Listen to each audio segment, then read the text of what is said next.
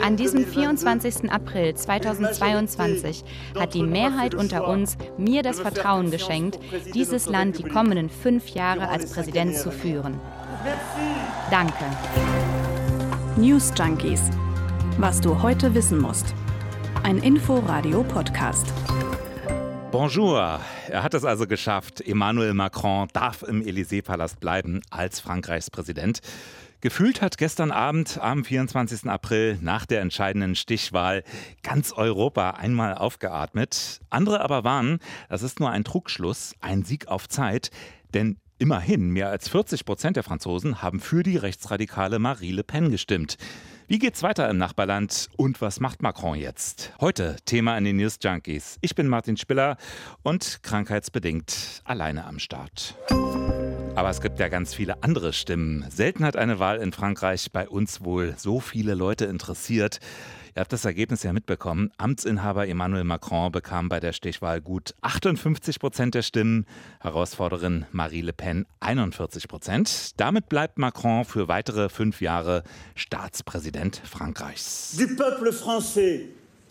Das französische Volk, diese besondere Kraft, die ich so intensiv liebe, bei dem ich so stolz bin, ihm wieder zu dienen. Wir haben gewonnen, sie hat verloren. Das singen die Anhänger auf der Wahlparty vor dem Eiffelturm. Die Sorge vor einer Präsidentschaft der extrem rechten Le Pen, sie war dort groß gewesen. Ja, zufrieden und vor allem erleichtert, Macron weiter an der Regierung zu sehen und nicht Le Pen und die extreme Rechte für 5 Jahre an der Spitze unseres Landes zu haben. Wir hatten schon Angst, dass die extreme Rechte gewinnt, weil wir eine komplizierte internationale Lage haben und wir jetzt einen Leader brauchen, der das Land durch diesen Sturm führen kann. Wir sind französische Europäer. Wir freuen uns, zusammenzuarbeiten in Frankreich, Europa und in der Welt. Erleichterung natürlich nicht nur in Paris und Frankreich, sondern auch in den Nachbarländern, auch bei uns. Armin Laschet, den kennen wir noch als ehemaligen Ministerpräsidenten von Nordrhein-Westfalen. Der ist jetzt Mitglied im Auswärtigen Ausschuss des Bundestags. Und der sagte heute im ARD-Morgenmagazin, in Frankreich stand alles auf der Kippe. Wenn Le Pen gewonnen hätte, wäre das ein anderes Europa gewesen. Wir hätten heute Morgen darüber sprechen müssen, wie denn ein Europa ohne Frankreich funktionieren kann. Sie hat die deutsch-französische Freundschaft aufkündigen wollen. Also es wäre auf jeden Fall gravierend gewesen, auch für uns. Ganz große Erleichterung heute Morgen deshalb auch bei Luxemburgs Außenminister Jean Asselborn. Mit dem haben wir im RBB24 Inforadio gesprochen. Und da hat er erzählt, wie viel der Sieg von Macron für Europa bedeutet. Bedeutet, dass die Grenzen offen bleiben, dass die Toleranz weiter offen ist. Und bedeutet natürlich auch, dass wir die Werte, die wir aufgebaut haben in der Europäischen Union, nicht vergessen. Wenn Sie Le Pen zuhören, ob das Französisch ist oder deutsche Übersetzung, Sie finden immer heraus, dass sie eine Frau ist, die wirklich die Werte der Europäischen Union nicht akzeptiert. Und wenn sie sagt, ich kann das Wort Europäische Union nicht mehr hören, ich will nur von Europa sprechen, dann will sie damit sagen, dass sie ein Europa der Nationen oder der Nationalstaaten will, wo jeder mitmachen will, so viel er will oder so viel er kann. Das ist nicht das Europa, was wir nach dem Zweiten Weltkrieg aufgebaut haben, damit die Deutschen und die Franzosen und alle anderen Europäer in Frieden leben können. Jean Asselborn, also auf jeden Fall erstmal das Gefühl, das Schlimmste, das ist irgendwie ausgeblieben. Ob das jetzt für Macron ein gutes Ergebnis war, also 58%, da gehen die Einschätzungen ein bisschen auseinander. Einige sehen das schon so, zum Beispiel Hans Stark, Politikwissenschaftler und Professor an der Sorbonne in Paris. Die Präsidenten in Frankreich werden seit 1962 erst direkt gewählt und in diesen 60 Jahren gab es nur 2 Präsidenten, die wiedergewählt worden sind.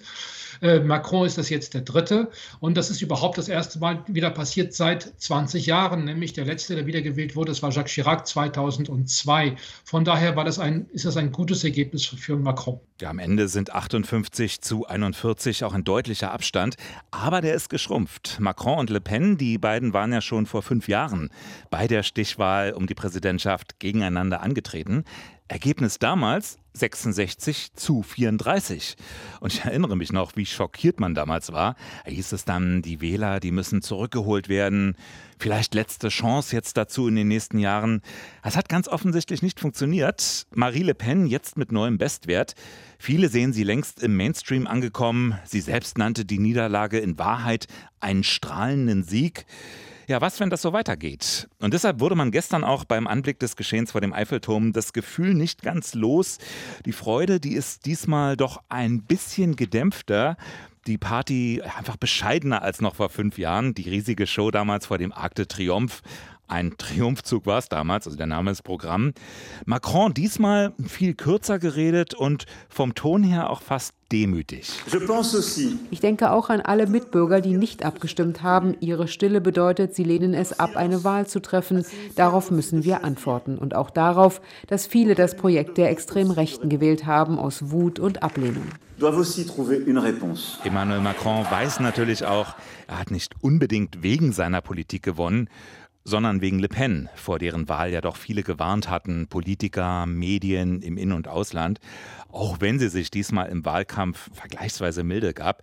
Und hinzu kommt natürlich die Lage, also Corona, vor allem aber der Krieg in der Ukraine. In so einer Situation wollten viele dann wohl doch keine Experimente wagen, zumal mit Le Pen wohl auch keine geschlossene Front gegen Wladimir Putin drin gewesen wäre. Aber viele waren eben auch alles andere als begeistert von Macron. Etwa 28% der Wähler, die sind im zweiten Wahlgang gar nicht wählen gegangen. Oder viele gaben auch einfach leere Stimmzettel ab. Über 40% für die Rechten, das ist schon beängstigend. Ich bin froh, dass Macron gewonnen hat, aber ich weiß auch, dass er nicht der Top-Präsident für uns junge Leute wird. Wir sind wütend über seine Politik. Trotz des demokratischen Ergebnisses lehnen wir uns gegen ihn auf. Er hat unserem Land viel geschadet. Es wird keine Veränderung geben. Hoffen wir, dass die dann mit den Parlamentswahlen kommt. Ja, das sind ein paar jüngere Wähler in Paris gestern Abend. Noch ein paar andere Zahlen. Bei den leitenden Angestellten, da stimmten 77% für Macron. Bei den Rentnern immerhin 68%. Kleinere Angestellte und Handelstreibende, die stimmten aber zu 57% für Le Pen.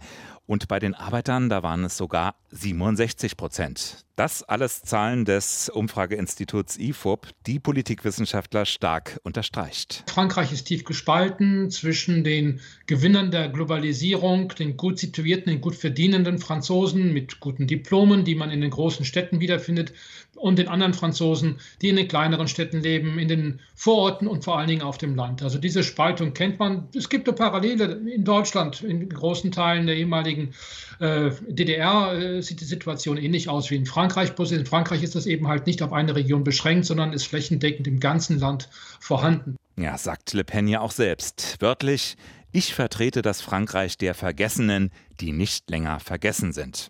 Also, das Land ist gespalten. Die Frage, wie lange geht das gut? Kann Macron das in 5 Jahren ändern? Ein bisschen wirkt das ja wie eine Schonfrist. Klar, er weiß, dass er nicht einfach so weitermachen kann, aber er hat eben nicht viel Zeit. Schon am 12. und 19. Juni sind Parlamentswahlen in Frankreich. Und auf die hoffen nicht nur enttäuschte Wähler, mit denen droht auch Le Pen.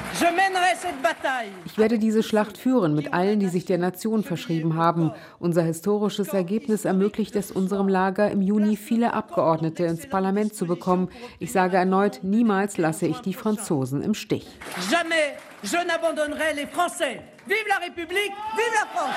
Marine Le Pen als Präsidentschaftskandidatin zum 3. Mal unterlegen. Aber auch in Frankreich gibt es ja noch ein Parlament. Wie das zusammenhängt, wie die Institutionen dieser sogenannten 5. Republik miteinander verwoben sind, das ist ziemlich speziell in Frankreich. Ganz anders als im parlamentarischen System in Deutschland, wo ja die Regierung aus dem Parlament herausgebildet wird, wo dann die Streitlinie zwischen Regierung plus Regierungsfraktionen und der Opposition auf der anderen Seite verläuft. Aber auch ganz anders als in einem präsidentiellen System wie in den USA, wo der Präsident dem Parlament gegenübersteht. In Frankreich gibt es eine etwas seltsame Mischform, ein sogenanntes semipräsidentielles System. Die zentrale Rolle hat der Staatspräsident. Er ist Staatsoberhaupt, Hüter der Verfassung, Chef der Exekutive und oberster Befehlshaber der Streitkräfte. Diese Stellung verpflichtet ihn zur Überparteilichkeit, auch wenn er als Politiker einer bestimmten politischen Richtung angehört. Auch die Regierung ist vom Vertrauen des Präsidenten abhängig. Sie wird geführt vom Premierminister, den der Staatspräsident vorschlägt. Allerdings kann ihr das Parlament, die Nationalversammlung, das Misstrauen aussprechen und sie so zum Rücktritt zwingen. Ja, und in vielen Politikfeldern ist der Präsident auch sowas wie der eigentliche Regierungschef. Eine starke Rolle des Präsidenten, die auch immer wieder kritisiert wird. François Mitterrand, der nannte das mal einen wörtlich permanenten Staatsstreich. Natürlich als Oppositionspolitiker, bevor Mitterrand dann ja selbst Präsident wurde. Aber auch wenn das Parlament eine eher schwache Stellung hat, es kann trotzdem sein, dass der Präsident einen Premierminister aus dem gegnerischen politischen Lager ernennen muss, weil der Präsident eben Rücksicht nehmen muss auf die Mehrheitsverteilung im Parlament. Das heißt dann in Frankreich Kohabitation, gab es schon länger nicht mehr, könnte diesmal aber wieder passieren, so die Einschätzung unserer Paris-Korrespondentin Sabine Wachs. In diesem Jahr ist es möglich, weil eben so viele Menschen auch gesagt haben, weder Macron noch Le Pen, die wollen wir nicht wählen, und auch Jean-Luc Mélenchon, der Linksaußenmann, und jetzt auch Marine Le Pen schon dazu aufgerufen haben, dass man sie und ihre Parteien für die Parlamentswahl wählt. Das heißt, dann müsste der Premierminister aus einer der anderen Parteien kommen, komplementär zu Emmanuel Macron. Und wenn der Premierminister nicht aus demselben Lager kommt wie der Präsident, dann beschneidet das die faktische Macht des Präsidenten. Denn der Premierminister ist derjenige, der die nationale Politik des Landes leitet. Anders als zum Beispiel die Außenpolitik, weshalb bei uns stets so ein bisschen der französische Präsident doch im Mittelpunkt des Interesses steht. Nun gibt es aber noch eine andere Besonderheit. Die klassischen Parteien, die sind in Frankreich längst marginalisiert. Also auch in Frankreich war es ja lange so, da gab es zwei große Lager, die Sozialisten und die Konservativen. Letztere mal mehr, mal weniger vereint in einer Partei. Und die hatten auch die Präsidenten gestellt. Also früher Mitterrand als Sozialist oder Chirac oder Sarkozy bei den Konservativen. Und auch damit scheint es jetzt vorbei. Denn die Kandidaten dieser Parteien, die spielten bei der Präsidentschaftswahl überhaupt keine Rolle. Die konservative Kandidatin Pécresse kam im ersten Wahlgang auf 4,7%. Die Sozialistin Hidalgo auf 1,7%. Das ist ungefähr so, als wenn bei uns Union und SPD beide unter die 5%-Hürde rutschen. Stattdessen gibt es neue Bündnisse und Bewegungen. Eben En marche, die liberale Plattform von Emmanuel Macron. Und seit längerem am Erstarken natürlich Rassemblement National, früher Front National von Le Pen. Hat eben auch mit der eingeschränkten Rolle des Parlaments zu tun. Spannend wird deshalb nun, was bei der Parlamentswahl im Juni passiert, wie das Parteienspektrum dann danach aussieht. Am äußersten rechten Rand zum Beispiel ist Le Pen ja nicht die einzige Figur. Da gibt es ja den noch extremeren Eric Zemmour. Er hat jetzt schon mal ein gemeinsames Bündnis bei den Parlamentswahlen nahegelegt. Ein Bündnis der patriotischen Parteien, wie er es nennt. Ja, und dann auch wieder dabei ist natürlich Jean-Luc Mélenchon, der Linke, einige sagen Linkspopulist, der im ersten Wahlgang immerhin 22% der Stimmen geholt hat. Nochmal zum Vergleich, die Sozialisten bekamen 1,7%. Ich denke an die künftigen Opfer dieser Wiederwahlen. Sozialhilfeempfänger, die kostenlos 20 Stunden arbeiten sollen. Erschöpfte Menschen, die erst 3 Jahre später in Rente gehen dürfen. Menschen, die wissen, dass Macrons ökologisches Nichtstun ein Verbrechen ist. Werdet aktiv. Jetzt beginnt Runde 3 der Wahlen. Le troisième tour commence ce soir. Ja, harte Forderungen auch von links. Die Polarisierung in Frankreich, auch eine Folge des politischen Systems. Der Direktwahl des Präsidenten mit absoluter Mehrheit. Darauf hat heute auch Jean Asselborn hingewiesen. Wenn Sie schauen, die Präsidentschaftswahlen in Amerika und die zweite Runde in Frankreich, das ähnelt sich sehr. Darum, de Gaulle 58 bei der 5. Republik, als sie eingesetzt wurde, war eigentlich gegen das, also die direkte Wahl des Präsidenten. Erst später in den 60er Jahren unter Debré ist diese Initiative gekommen. Dieses System, was den Proporz eigentlich ausschließt, und das wird die große Aufgabe werden, glaube ich, auch von Macron, geht Frankreich auf einen Weg, wo mehr Proporz-System eingeführt wird, damit Koalitionen auch zustande kommen. Die dann auch eben zu breiteren Kompromissen führen könnten und vielleicht die Radikalisierung bremsen würden. Vielleicht auch das eine Aufgabe für den wiedergewählten Präsidenten. Ich hatte es schon mindestens einmal erwähnt, Europa hat einmal tief durchgeatmet. Der ganz große Schock, der blieb aus. Europa, das war im Wahlkampf auch eines der Themen von Macron, hatte sich anders als Le Pen ja immer als Europäer gezeigt, hatte die Wahl im Vorfeld gar zu einem Referendum auch über Europa erklärt. Und auch gestern, also nicht nur, dass er gleich als erstes mit Bundeskanzler Scholz telefoniert hat, auch bei der Party zuvor viele Europaflaggen. Macron schritt auch diesmal zu den Klängen von Beethovens Neunter herein, der Europahymne, Hand in Hand mit seiner Frau. Jean Asselborn glaubt auch nicht, dass Macron jetzt aus taktischen Gründen, um Le Pen irgendwie zu stoppen, dass er jetzt europaskeptischere Töne anklingen lässt. Er darf und er wird das nicht tun, dass er jetzt in europäischen Fragen auf Le Pen zugeht. Das darf er nicht. Das wäre ein großer Fehler und das wird er auch nicht tun. Jean Asselborn heute Morgen im RBB24 Inforadio. Katharina Barley, stellvertretende Vorsitzende des EU-Parlaments, die sieht darin sogar einen Grund für seinen Erfolg. Macron hat auch deshalb die Wahl gewonnen, weil er sich so klar für Europa positioniert hat.